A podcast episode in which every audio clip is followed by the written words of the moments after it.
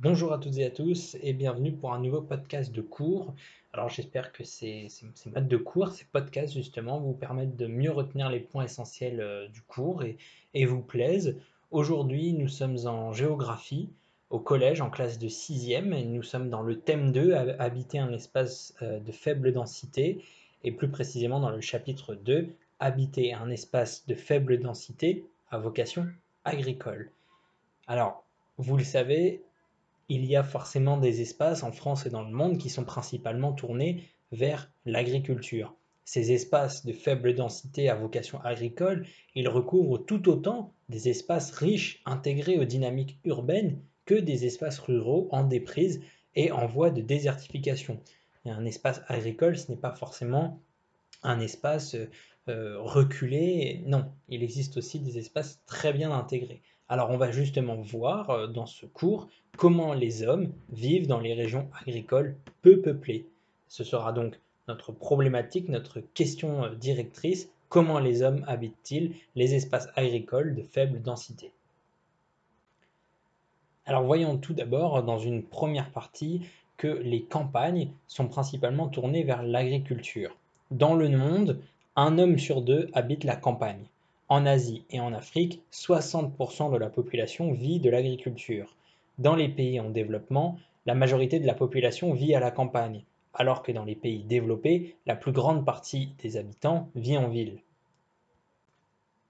Les conditions naturelles et le niveau de développement expliquent la diversité des paysages et des modes de vie dans ces espaces. Alors, dans ces espaces, nous avons donc une agriculture, hein, ils sont tournés vers l'agriculture, mais cette agriculture, elle est plus ou moins productive, et cela dépend notamment du, pays où cette agriculture prend place, avec une distinction entre les pays euh, dits développés et les pays en voie de développement. Dans les pays développés, l'agriculture est majoritairement une agriculture commerciale. Les agriculteurs sont généralement beaucoup moins nombreux, mais produisent plus grâce à une agriculture intensive entièrement mécanisée. La ferme est le lieu de travail et le lieu d'habitation. Certains agriculteurs habitent en ville. Alors à ce propos, euh, c'est l'occasion pour nous de faire un, petit point sur un exemple de campagne intégrée aux États-Unis avec euh, les Grandes Plaines. Vous avez euh, des documents complémentaires sur la page dédiée au chapitre sur le site internet www.histoiregéographie.net. L'agriculture, c'est un secteur clé de l'économie des États-Unis, le pays étant le premier exportateur mondial. L'agriculture emploie 2% des travailleurs américains. On compte 2,2 millions d'exploitations, 371 millions d'hectares de surface agricole utile, 169 hectares par ferme en moyenne. Un hectare, c'est 10 000 m2.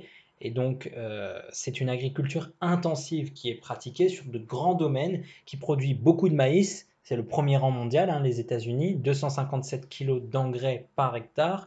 Du soja, pareil, premier rang mondial et à plus de 90% des OGM, donc des organismes génétiquement modifiés, mais aussi du blé, du coton, de la luzerne, avec aussi un élevage important. La majorité de la production agricole se trouve dans les Grandes Plaines, je le disais, ainsi que la vallée de San Joaquin en Californie. L'Iowa compte 20 habitants par kilomètre carré, le Montana 2,6 par kilomètre carré, alors que la moyenne aux États-Unis est de 35 habitants par kilomètre carré. Voilà donc un très bon exemple de campagne intégrée.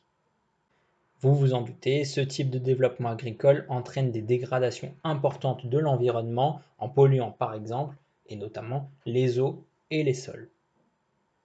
À côté de cela, dans les pays en développement, l'agriculture est le plus souvent une agriculture traditionnelle, vivrière, destinée à nourrir la famille. Les habitants obtiennent de faibles rendements, le village est un lieu de commerce et de vie en communauté. Près des littoraux se développent des grandes cultures d'exportation. Alors comme cette agriculture avec un faible rendement ne permet pas toujours de nourrir tous les nombreux habitants des campagnes, ils préfèrent fuir vers les villes. Cet exode rural provoque ainsi la désertification des campagnes de ces pays.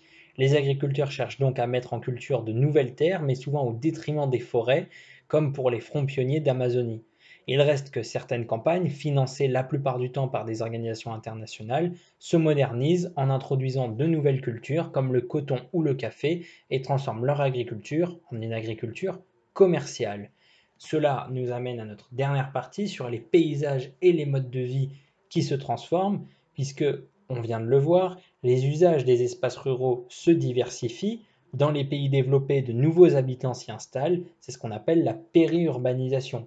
On l'a vu notamment avec la crise sanitaire qui vient euh, de se dérouler. Euh, beaucoup d'habitants des grandes villes, des grandes métropoles ont quitté Paris lors euh, des confinements et pour certains s'y sont installés dans des espaces ruraux, agricoles. Si les espaces ruraux restent des lieux de production agricole, il ne faut pas confondre espace rural et espace agricole. Ils deviennent aussi des lieux où les citadins se ressourcent. Certaines fermes sont aménagées en gîtes ou chambres d'hôtes et assurent ainsi aux agriculteurs des revenus complémentaires. En conclusion, et cette conclusion est valable pour les deux chapitres du thème, c'est une conclusion générale sur euh, le, thème habiter un espace de faible densité, eh bien ces espaces de faible densité sont soumis à des évolutions accélérées croissance démographique, pression sur les ressources, insertion dans la mondialisation. Désormais, les espaces de faible densité sont connectés au reste du monde. Leur insertion est liée à l'exploitation de matières premières, à l'ouverture de fronts pionniers ou encore à la mise en tourisme du territoire. Ces dynamiques, notamment observées à des échelles fines, amènent à relativiser la contrainte. Ainsi, le résident permanent ne porte pas nécessairement sur la contrainte le même regard que le pratiquant occasionnel, comme le touriste et le travailleur temporaire. Elles sont source de conflits d'usage et d'acteurs ce sera l'occasion d'y revenir dans d'autres chapitres et dans d'autres podcasts. En attendant, j'espère que celui-ci vous a plu. Vous pouvez retrouver des documents complémentaires sur le site internet www.histoiregéographie.net, régulièrement mis à jour, mais aussi d'autres vidéos sur les chaînes YouTube et Twitch. On se donne rendez-vous très bientôt pour de nouveaux podcasts du collège au lycée, en histoire ou en géographie. Je vous remercie pour votre écoute et je vous dis à très bientôt. Au revoir.